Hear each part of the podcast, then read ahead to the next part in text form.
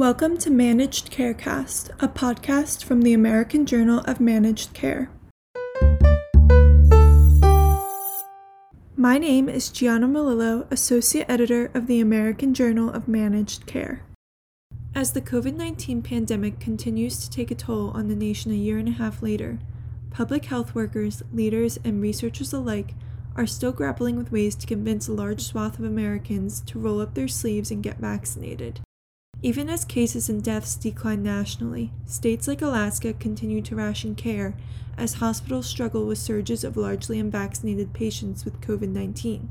Currently, approximately 57% of the nation's population is fully vaccinated, meaning at least 100 million more individuals have yet to receive the shot.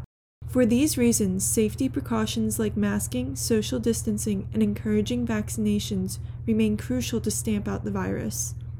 In a recent study published in Basic and Applied Social Psychology, researchers sought to increase compliance with COVID safety measures using cognitive dissonance as a guide, and their results yielded some promising conclusions. On this episode of Managed Carecast, we speak with Logan Pierce, a graduate student at Princeton University and co author of the study entitled Fostering COVID 19 Safe Behaviors Using Cognitive Dissonance. Thank you so much for joining us today, Logan. To begin, could you introduce yourself and tell us a little bit about your work?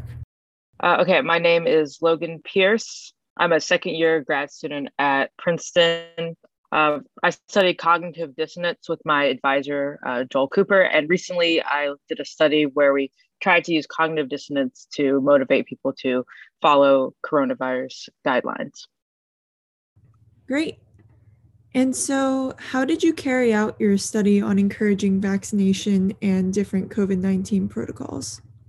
So, we used a paradigm called induced hypocrisy. And hypocrisy sounds, you know, a little harsh. Psychologists don't mean it in any bad way. But basically, uh, you get people to say that something is important.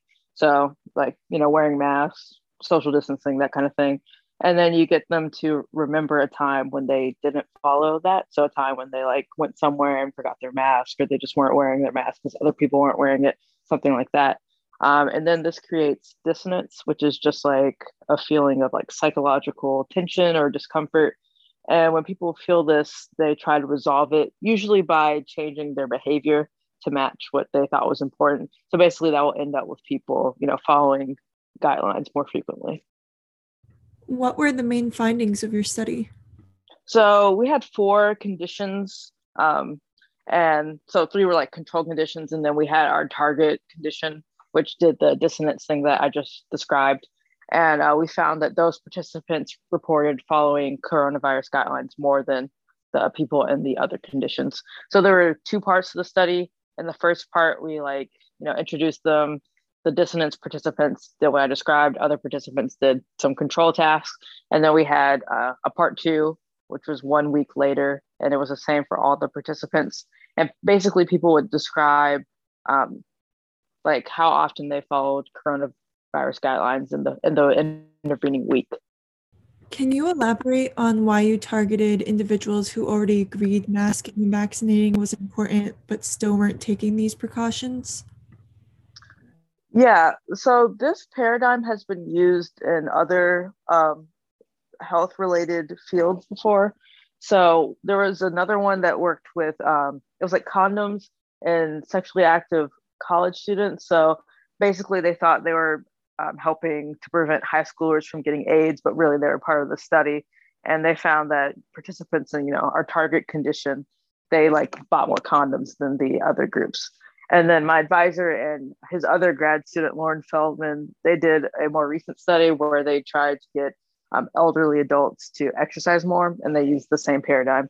So basically, it has a lot of you know backing his, uh, historically in the psychological literature, and um, it's pretty robust. But for the other question, like why why target people who already believe in coronavirus when there are other people who uh, maybe aren't following them at all? I think you know, people are very tired. This was in March, and I felt like already really tired with, you know, coronavirus. And so that's when you start to see people, even though they know that it's good to, you know, wash your hands a bunch and wear your mask everywhere, you really start to see some drop off in how often people are actually doing those things that they know are correct. And th- I think the other problem is just that, you know, if you don't believe in the vaccine at this point, it's really hard to convince you because there are a lot of scientific studies, you know? And you kind of touched on this already, but can you explain cognitive dissonance in more detail for our listeners to better understand? Yeah, so it's kind of a broad term. Uh, basically, when there's some kind of inconsistency, uh, people, you know, they don't like this kind of inconsistently it, inconsistency. It feels, you know, bad. It creates uh, discomfort. So induced hypocrisy is one type when you basically know that you should do something, but you're actually not doing it. Uh, there's actually a, a, big literature on like cults. This is kind of how it started in, in the 50s. Um, or it's like one of the ways it started. Basically, like uh, you have all these like cult groups, and they have like you know the world is going to end on this day, like for sure. And so the, they sell all their possessions. They like do all these things to you know get ready for the end of the world. And then it gets to the date, and then the, like you know the world is it's still going on, right? So the world hasn't ended. So you would think that maybe people would you know, not believe in the cult, but they actually end up believing in the cult a lot more. And so the idea is that there's like this tension, like, oh, like I I sold everything, I like left all my family and friends to join this cult. I don't have anything left. Like, why did I do that? And then to resolve this like dissonance, they actually believe in it like more strongly, if that makes sense. I see. And going back to your study in particular, there were, correct me if I'm wrong, there are a few different groups. So, one group, they were all asked to watch a video on the importance of COVID protocols.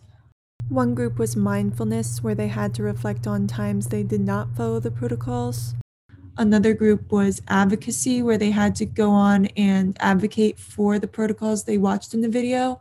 Mm-hmm. And another group did both mindfulness and advocacy, and that group was more likely to participate in COVID 19 precautions in the week following the experiment. Is that correct? Yes. Uh, we also had one other group, uh, just the control. They didn't do advocacy or mindfulness. So they just went straight to the, the dependent measures. So, yeah, it was four conditions total. And can you elaborate on what or why the advocacy phase was so crucial in your study? Yeah, so this is interesting. So in, in my study and in other studies that my advisor has done, he's found that uh, it's really critical to have this advocacy part. Um, but there's actually a, a different meta-analysis uh, that came out recently, and they found something different. That mindfulness is actually um, usually like not quite as effective as dissonance, but like you know, it has some good effects. So that was a little bit different. Uh, what we're thinking is that if you just have mindfulness, then um, maybe you think like, oh, like, oh, I like actually didn't follow COVID guidelines. Maybe I'm just like not as good, or maybe I don't care about this as much as I thought I did. So it kind of like changes your perception of yourself. And then that's why um, the mindfulness only condition wasn't as good as the dissonance condition, is what we're thinking.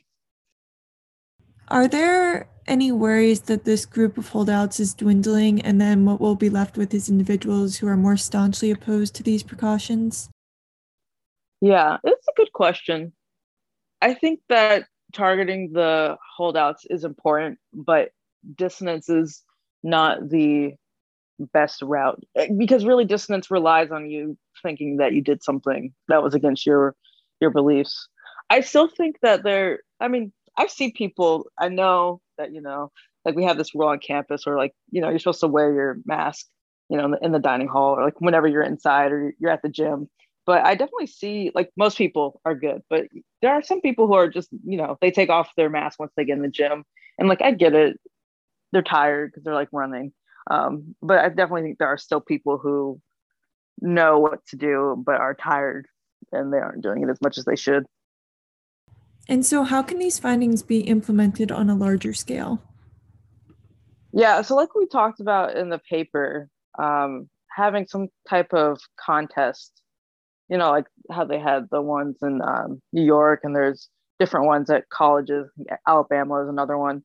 Um, basically people say, you know, why people should follow coronavirus guidelines. Like that's how the previous contests have worked. And uh, we could do something similar where they have to say why it's important and they have to recall times when they, you know, didn't follow the guidelines. So basically, just do the dissonance part of our study, but make that into a contest would be one way that we thought. And as you mentioned before, I mean, this has been implemented in other aspects related to public health, like safe sex and drunk driving. Are there any other examples you can give as to how these findings can be translated?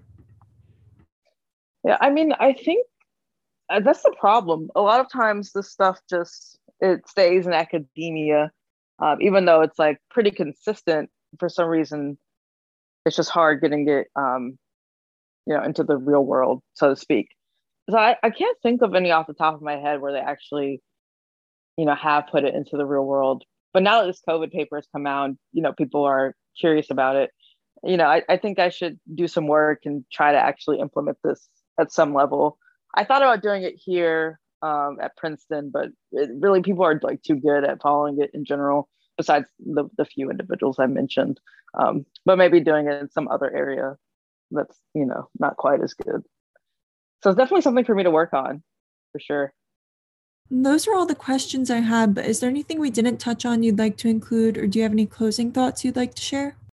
I don't i don't think so. I think i think that's it for me. Great. Well thank you again so much for taking time to speak with us. Yeah thank you. To learn more about this issue visit ajmc.com or see the show notes. To get in touch with us, email info at ajmc.com or follow us on Twitter at ajmc underscore journal. If you like the podcast, don't forget to subscribe and rate us.